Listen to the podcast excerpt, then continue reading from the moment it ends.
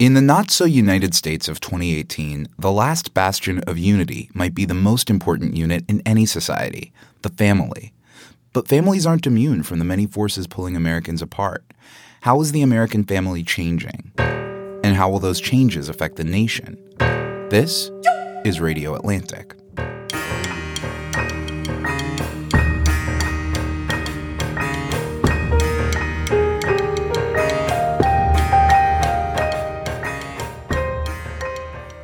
Hi, I'm Matt Thompson, executive editor of The Atlantic. And over there in New York is my esteemed co host, Alex Wagner. Alex, hello.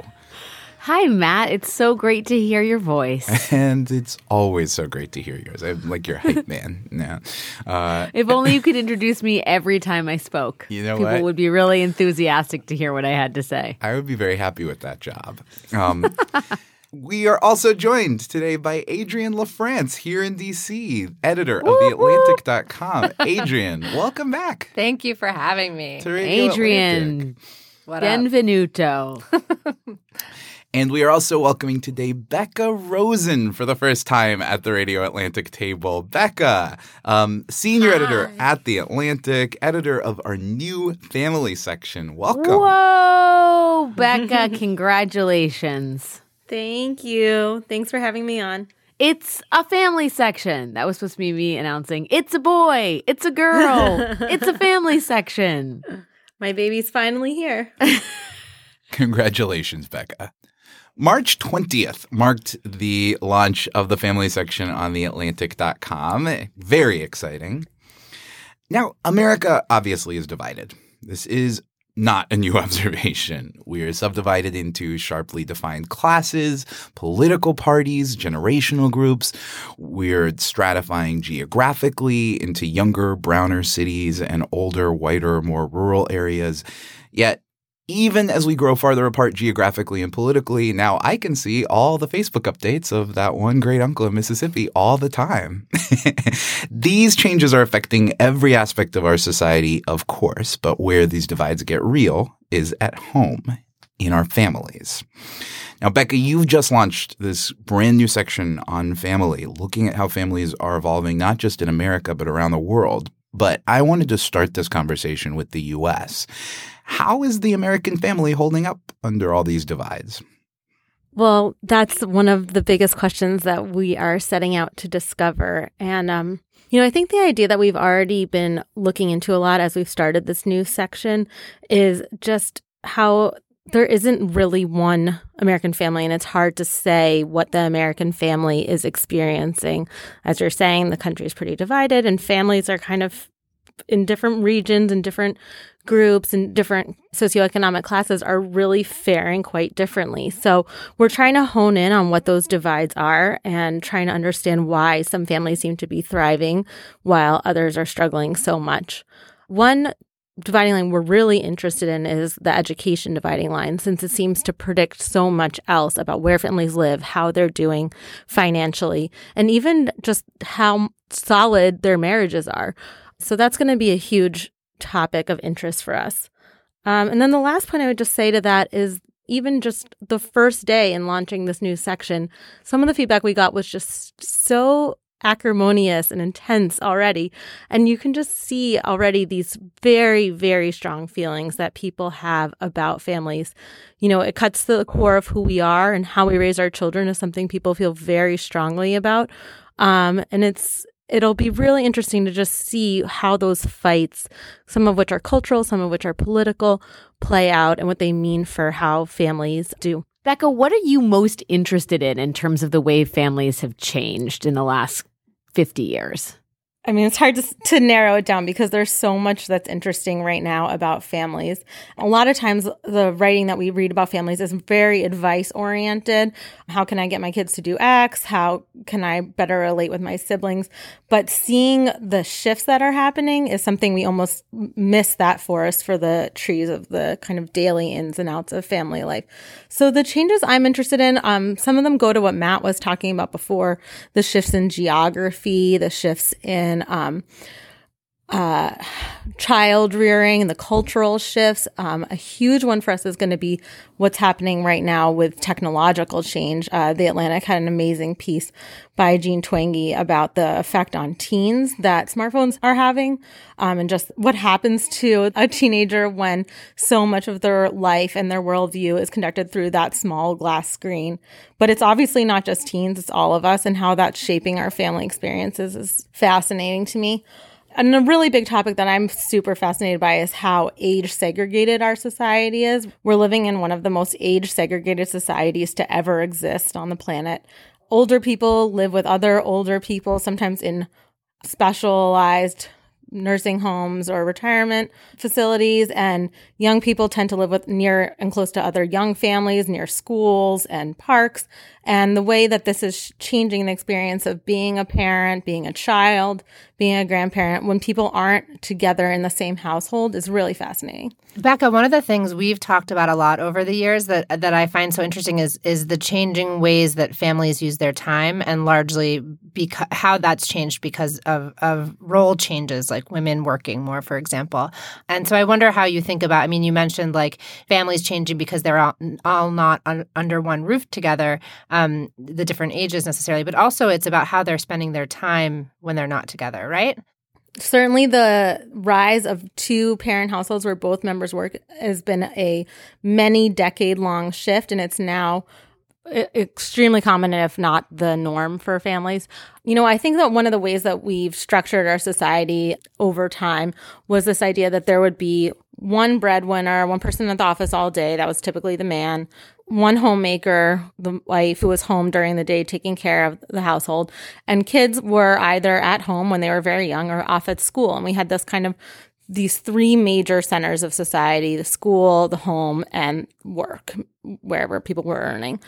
And over the last 60, 70 years, as more and more women have entered the workforce, increasingly both of those parents are out of the household during the day, eight, nine hours sometimes and the home is empty and kids are in the care of either school or daycare or some other kind of programming or some occasionally nannies or other relatives.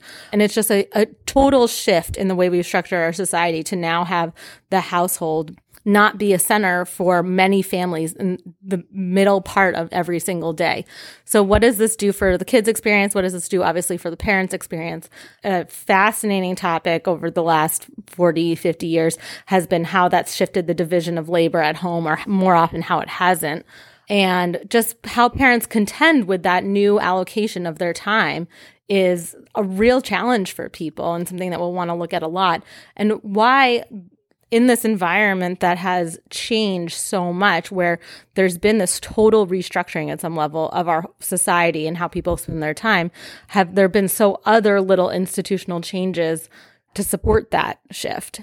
Right. Work days are still very long. Office life, in some ways, has even become more demanding as technology has allowed people to be reachable at all hours. So it's really left this vacuum at home. And I think that's a huge challenge that a lot of families deal with all the time. I was going to ask you too. You mentioned the the sort of institutional lag, like just the fact that like a kid's school day gets out at two thirty or three. It's sort of yeah. incomprehensible. What are parents to do? Right. I mean, so many nursery schools are like 12 hours a week or something. So it's clearly not designed for a family where both people work unless that family is making other accommodations with money that not a lot of families have. So it's a it's a really tough situation. We just haven't designed our institutions for the actual families that we have today. And and like you're saying, Alex, like a lot of schools end at two thirty or three. Parents have to scramble for aftercare. There's this big gap. Think about summer break. That's three months when a lot of families have no childcare at all. That's pretty rough for people. And it's clearly coming from a period when there was an at home caretaker, the mom. One of the interesting aspects of the age segregation that you're talking about, Becca, is what's happening between adults and their parents. Um, there's this fascinating anecdote from a story that our own Derek Thompson wrote in August 2016 in a story called Millennials, the Mobile and the Stuck. Derek writes, quote, In the aftermath of the recession and weak recovery, the share of 18 to 34 year olds, aka millennials, who own a home has fallen to a 30 year low. For the first time on record, going back more than a century, young people are now more likely to live with their parents than with the spouse. Mm-hmm. Th- mm-hmm. That change in more than a century, the first time in more than a century, that shift Yeah. itself, I think, is such a stunning indication of where the family has gone um, over the past several decades. And Well, a really interesting factor here was just the recession and the way that shuffled up some of the trends we were seeing in the 80s and 90s and early 2000s. But what you generally see over time is that age segregation is something that people choose when they have affluence. So, especially in particular, the establishment of Social Security gave older Americans much more affluence than they'd had before. And what many of them opted to do with that extra money was to live on their own. Similarly, younger people who are have more financial independence and are doing better in our economy do tend to live out of the house. And when they struggle, as many, many continue to do, but many more did in the years right after the recession, they moved back in with their parents. So, I mean, I think it's clear to people when you take a step back from things that age segregation in some ways is a loss, that there's, I mean, I certainly feel it in my own life, uh, not living with my parents. And I, you know, when they're around, it's wonderful. But um, we can see that we we've lost something by having everybody living in their own households. But fundamentally, this is something that people seem to want and that they ch- choose when they can. So there's This- this obviously being- a, a gain. This being the age segregation that parents live separately from adult children and grandparents live separately from their adult children mostly what we've gained here is independence and privacy and an ability to have your own space and home. And that's something that people want and crave. So what we do see is when when the economy is weaker we'll see that shift back again. Well, uh, you mentioned though, Becca, the article, the great article by Jean Twenge that talks about smartphones and the effect they're having on kids. And one of the most, I think, disturbing, I'm going to just say, uh, findings that she she mentioned in that piece is that teens, in large part because technology, uh, they're so reliant on technology for socializing that they're having they're having harder times getting into relationships. I mean harder i shouldn't say it like that and put a value judgment on it but they're in uh, intense relationships at a later age or not at all compared to where teens were in decades prior. They're having sex later, teen pregnancy rates are lower, so that's a benefit. But that human uh, interpersonal connection is seems to be really um, diminished in the age of sort of smartphone socializing. So I do kind of wonder while economics may be driving the, you know, everyone under the the same room, uh, uh, same roof, I wonder how much changing social patterns are going to keep us alone in our bedrooms. And by us, I mean the kids.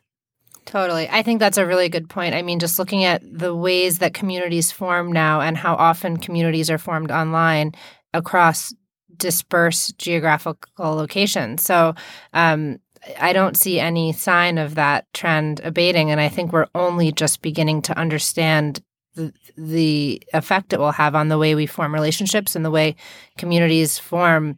So yeah, I mean it's huge. You can't it can't be overstated. the family unit is supposed to be in many respects it's the tightest unit within society um, we have in our history and you know, several of uh, several atlantic journalists have traced some of the social capital losses that have affected American society over the past several decades. Famously, of course, Bowling Alone, Robert Putnam's um, sociological theory about America, the finding that Americans are bowling uh, as often as they ever were, but less often in leagues.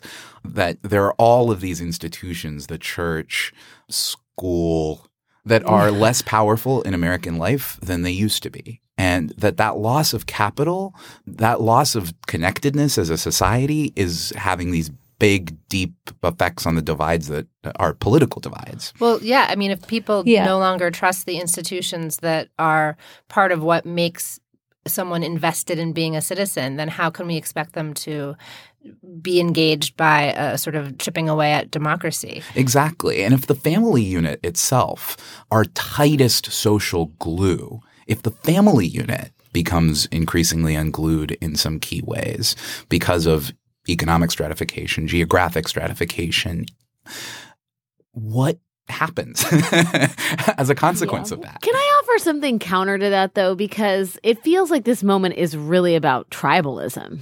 I mean, politically, right? And I guess I wonder whether that tribalism doesn't extend to one's immediate family. What do you guys think? I think that's a fascinating question, Alex. And it's hard for me to reconcile exactly because I think that there's a way in which, yes, our family units, our immediate families especially, are tribes. They're the most natural tribe that we have and that we inherit. At the same time, I think that this moment places some demands and puts some tension on that tribalism. There's a way in which social media, especially Facebook, allows us to see the different tribes that we belong to, some of which may not be our families, and some of which may have, uh, may force different allegiances on us. That may cause tension with our family members. Adrienne, you wrote a great piece in 2016 about the perils of sharenting. Oh, yeah. I remember um, that one. Um, and you wrote, quote, Someone might blog about a child's medical condition as a way to seek or offer to support or to raise crucial funds for healthcare. Sharing baby fo- photos on Facebook is a way to keep far flung families feeling close. There are a lot of benefits to what social media has allowed for families to stay connected, for grandparents to see how their grandkids are um, are developing. And you've written about both the benefits and some of the perils. Um, as you see uh, social media developing, do you think that our technological forces are drawing us closer together as families, farther apart? I think they're drawing us close together, but the the sort of risk reward calculation is very complicated. So um, I, you know, automatically will like every baby picture of my friends' uh, children on Facebook. I'm delighted to see it. I would miss them if they weren't there. At the same time, I understand why why people choose not to publish uh, intimate details of their lives to platforms like Facebook, which have shown total willful disregard for people's privacy. Um, and for the use of their data. I mean, so I think there there are like a lot of complicated questions wrapped into that. The sort of like net gain, like is the world better? Are families better off be- because we have Facebook, for example, or because we have the internet? I think yes. Like I am a a reluctant optimist on this. I would not want the internet to go away, but I, I, again think that we're still only just beginning to really even begin to take stock of what is happening as a result of this new digital environment that we're all in. I completely agree with what Adrienne's saying, and I don't think that we understand at all the full emotional and social consequences of our investment in social media.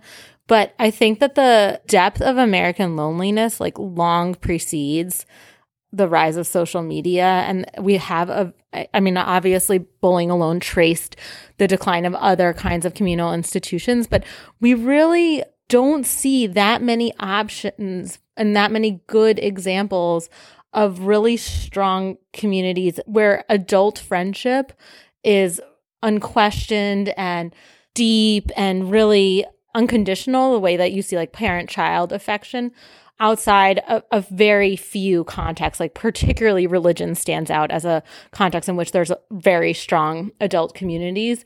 But those, um, we, we're seeing a lot of, of secularization in this age and not a kind of obvious rise of something to take its place to provide those deep social ties among adults. And I think that that's a huge question and, and deeply affects people's whole socio emotional well being Uh, at their core. And I think it leads to so many of these other kinds of effects that we, we've been talking about. And the technology certainly plays a role in that, but there's huge other factors. So instead of going to church, people are going to Facebook. Is what you're saying. Our colleague Emma Green has written about this a bit. That instead of going to church, they're going to work. That's really common right now. And, and I think she wrote about a Pew survey, I believe it was last summer, that found that the number one reason people stop going to church isn't a loss of faith, which I think people probably a lot of people assume is the reason behind people's reluctant or lower levels of church attendance, but that they feel that they don't have time for it. And I think that that's a consequence of when you have more adults in your household working and you feel very pressed to get stuff done on the weekends and take care of all the household stuff that you didn't do during the week. That's what's at least this one survey that Emma covered showed was that that was a huge factor in people's declining religious involvement. Was there a golden age for the American family? One assumes when I say the word golden age, I think that just is like harkens back to the 1950s. But is there a period in our history where the family unit was as strong, as robust, as intergenerational as it ever has been? Do we know? Certainly, if you look through the Atlantic archives, it doesn't look great. There's a lot of at, at, every age in the American experience that the Atlantic has chronicled, there's a lot of worry over the fate of American families and what's happening to children and why families are struggling so much. So, nothing about what we're going through seems particularly different. Um, although obviously it's different in texture and substance, and every age has its particularities. But um, there wasn't a real happy period that stands out and, and, and Alex, I suspect that as with many questions of that sort, the answer very much depends on which American families are you talking about. Uh, right. Because right, right. I'm, I'm, pretty sure that um, the golden age for for black families may yet be in the yeah. future. Um, yeah. Right. And certainly people idolize the white middle class nuclear families of the post war period.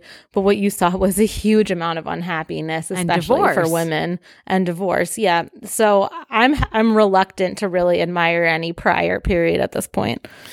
I'm actually curious about this question. The golden age of family, what does it look like? Because there's a way in which you could argue that actually um, greater individual autonomy is leading us into a sort of golden age. That now kids have more agency. A kid growing up gay in Central Florida today um, has a few more cultural and social options available to him or her than uh, uh, than a kid did back in the late mid mid to late nineties, let's say. um, um, and and that uh, that could unquestionably be a good thing um, from an individual perspective. Even the rise of divorce, we're seeing um, societies like Sweden, where divorce is increasing as an option, as we've written about in the Atlantic, um, and that may not unambiguously be a bad thing, but uh, but to the extent that it does detract from the family unit and could have like strange deleterious effects otherwise. Who knows what consequences ultimately emerge from that? I think that's right. And you're also sort of hinting at at something that I've thought about, which is that when we talk about what a family is, I mean, it's so many different things. So if if being in a position of economic autonomy for women who are able to work and can be financially responsible for themselves today, who in the 70s would have had to have a man co-sign a credit card application, for example. I mean, they have other options open to them, one of which may be divorce, as you say. Uh, and so it's not totally straightforward that the family unit being married to one person forever having 2.5 kids whatever the concept may be that may not be the best thing for individuals or for society yeah and we're talking a little bit about the family, the, the distance between the family you make and the family that you inherit, which I think we'll probably come back to again in this conversation. Um, it may be that we are enabling people to make different types of family arrangements that are better protective of their individual desires for themselves. But I think one of the questions that that raises is are the families that we're creating as strong as the families that humans have inherited for many centuries? you kind of talked about this as having do individuals who have greater autonomy and security end up creating or finding building families that are stronger happier whether that's because they stay together longer because they make the right choice of not staying together. But i just want to say that in the background of that i do think there's this fundamental question and this goes back to what i was saying earlier um, you know, that gay kid growing up in the middle of wherever and finding connecting to other gay teens online. It's more about that communal and social connection than it is in some ways about individual autonomy. So I think that that underlying the happiness of families is the happiness or strength of whether people have strong social ties more broadly beyond their family and those kinds of social ties really support strong families and i guess my my contention would be that the golden age of families will come when we solve kind of those emotional and human relational questions more broadly. So, good luck to us in that project.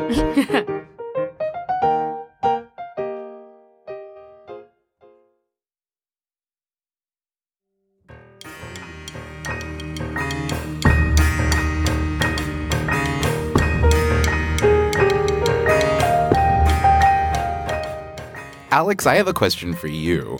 This goes back to technology, but also kind of touches on some of these issues we've been discussing about the individual, the family, and society. Do you think that in your life, social media, having access to um, the somewhat to a curated version of the interior lives of um, of family members, um, either close or distant, um, has that improved connections um, that you've been able to observe within your family um, or other families that you've had access to, or has it diminished them?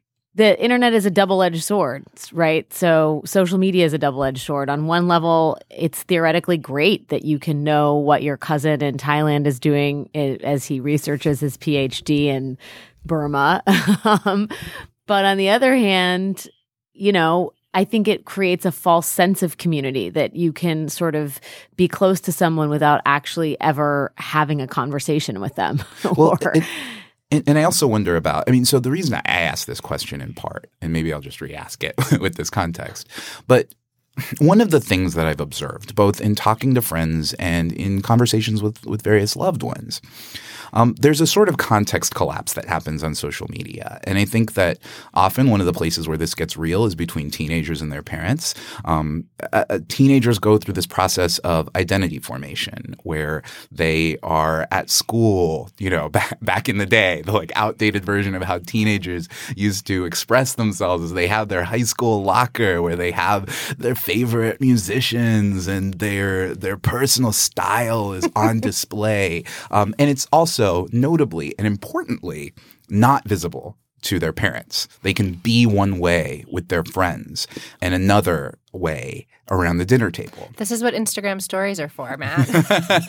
but I mean, I I definitely have seen relationships, close family relationships, very close family relationships that are troubled by the newfound visibility that families have to each other on social media. I've seen relatives with different political attitudes, for example, now with this very sudden, very new sense of what they each believe politically and how far apart they really are.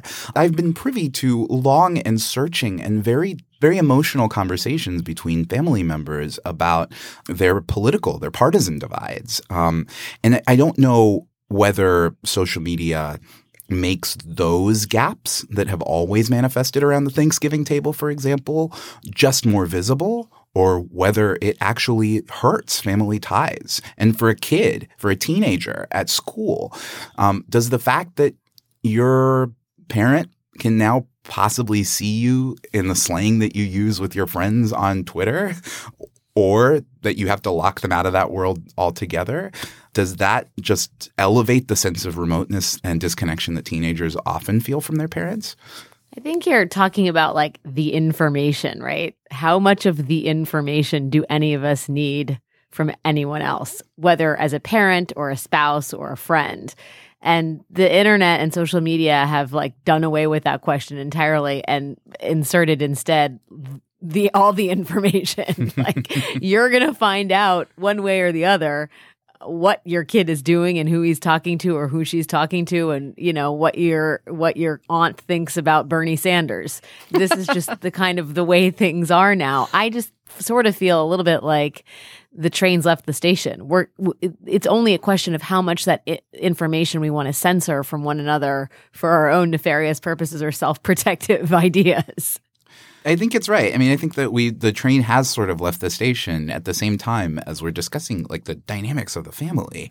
Um, one of the geographic ones, Becca, that you've highlighted and that um, you've edited several stories about has been the geographic shift, the rural and urban divide. We've mentioned touched on this a little bit, but it also tracks to some degree with our politics. So Alana Semuels wrote in June 2016 quote, those who live in rural America tend to like it, but they're aging and there aren't enough jobs to keep younger people around. So kids and grandkids move to the cities, coming back on holidays, inheriting their parents' homes and leaving them empty, wondering what will happen to the towns their parents say used to thrive. This is how rural America dies, not with a bang, but with a whimper. That process that Alana describes in that story of kids looking for a job, moving out of their parents' exurb or rural district and into a city, that's going to influence their social network. It's going to influence how their politics develop. It's going to influence their own sense of their identity. They may go to that city and catch the gay. um, I, I love that Alana piece. And I think that, again, this goes back to what I was saying earlier, but this this is again driven by that dividing line of education that we see a lot more mobility geographic and economic for people who attain a college degree and they are much more likely to leave college and end up in a city than they are to go back to the towns they grew up in. Young people who don't have a college degree are much less likely to leave in the, and the opportunities for them in cities aren't as good um, so we are seeing that uh, rural urban divide, and it's certainly affecting families, but it's also an education divide that layers on top of all of this and, and really is sorting out our society in a lot of ways. And it obviously ties to politics and, and economics and all these things. They, they all are highly correlated. So there's a policy follow up question that I have for you, Becca, mm-hmm. which is that um, there's obviously political we could design policy that helps uh, support kids staying out in rural America, or we could support policy that helps the urbanization process. One of those might help families, but hurt individual economic prospects. Another one of those might help yeah. individual economic prospects, but hurt families. From your vantage point, how should policymakers be thinking about that type of a divide?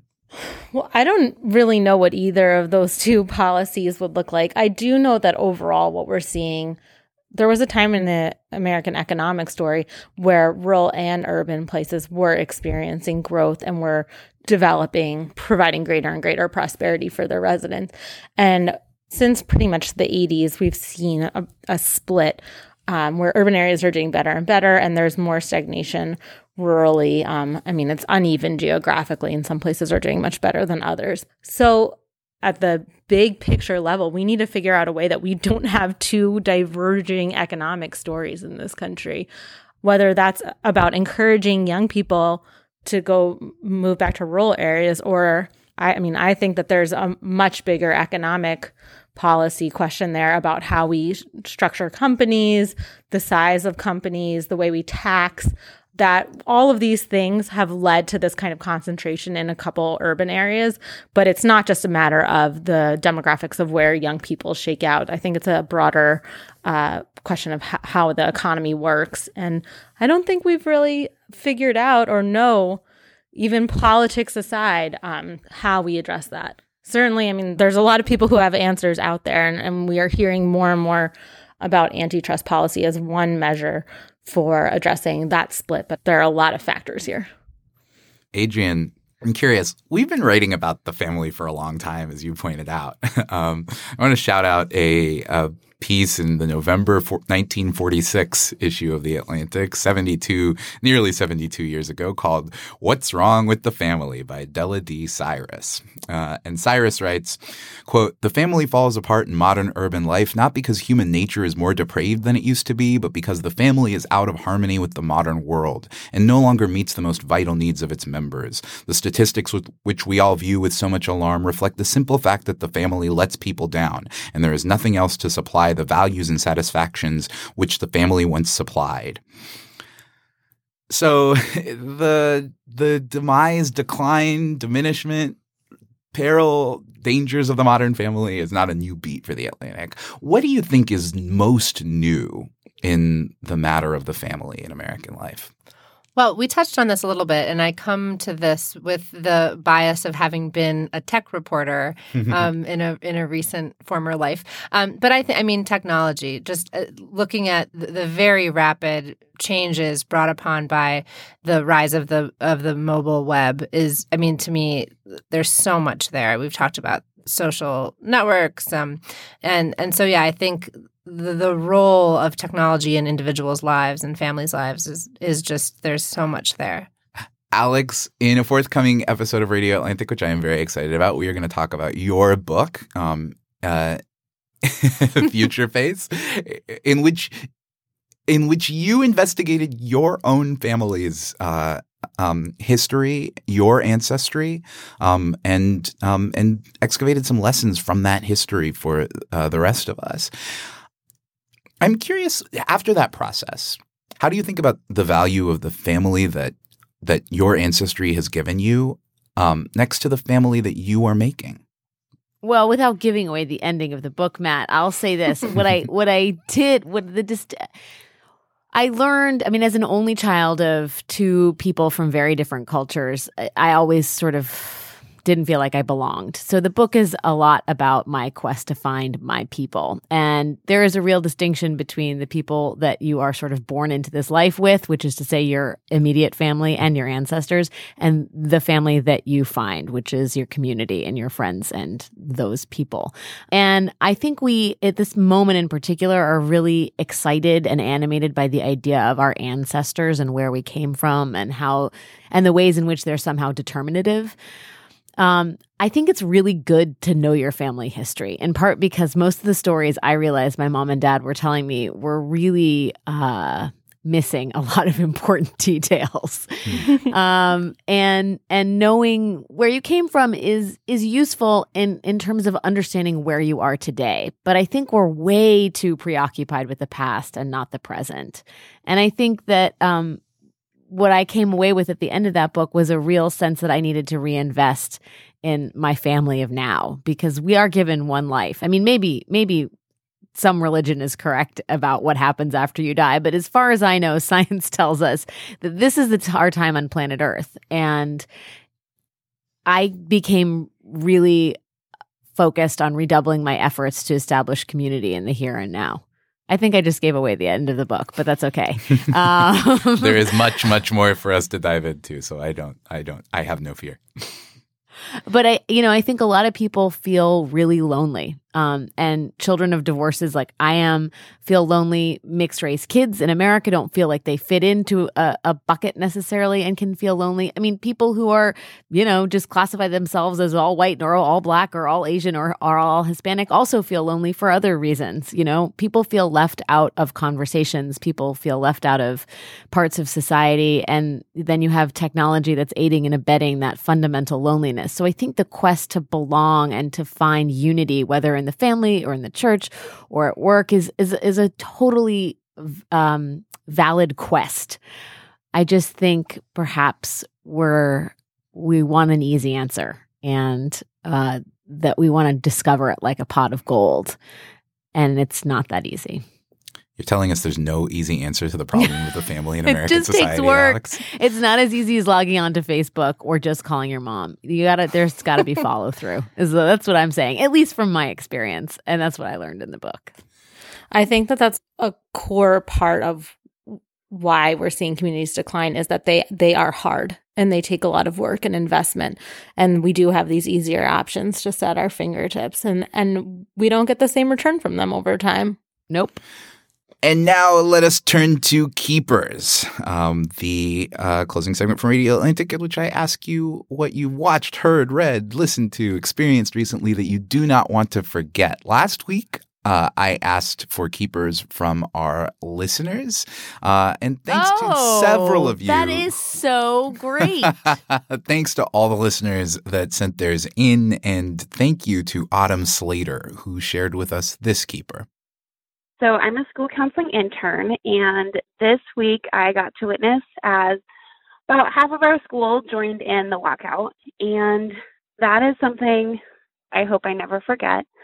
Just to see those kids be able to take really, very real emotions and being scared and doing, you know, exercising their rights and um, having a voice. It was really special to see and to um, you know, give them an opportunity to ask ask them why, and then just have them kind of give these very, very uh, mature and well thought out answers. So that's something I hope I always, always remember. Thank you so much. Bye.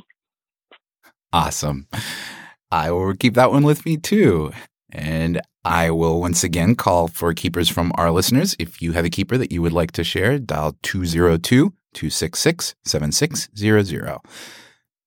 And now uh, I'll turn to my my guest co-host here, Alex. What would you like to keep? You know, now my keeper's gonna feel really tangential. I would.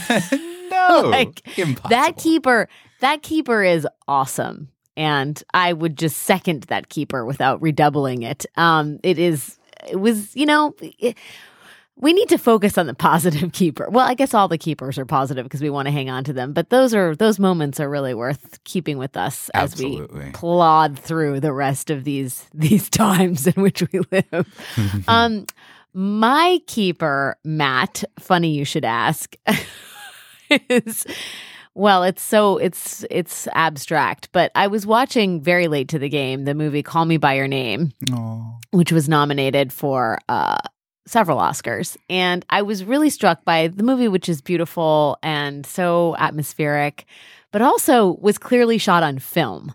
And I am going to be the snob that says things look a lot better when they're shot on film. And if there was only a way that we could have a sort of Luddite cinematic revolution, I know it would be more expensive to make movies. And I get that digital is part of the democratization process of cinema, and that's great and fine and good. But man, does a film look a lot better when it's actually on film. I'm just saying, Chris Nolan, keep doing you. Luca Guadagnino.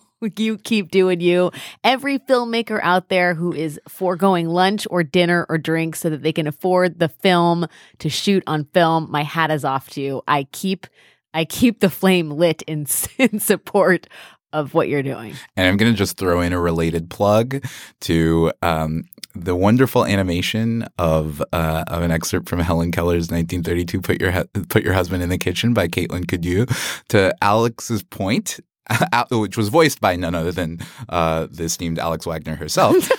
um, to your point, Alex, Caitlin animated that video in the style of 1930s animation and the process that she went through to draw those Right like on. old steamboat Willie looking cartoons.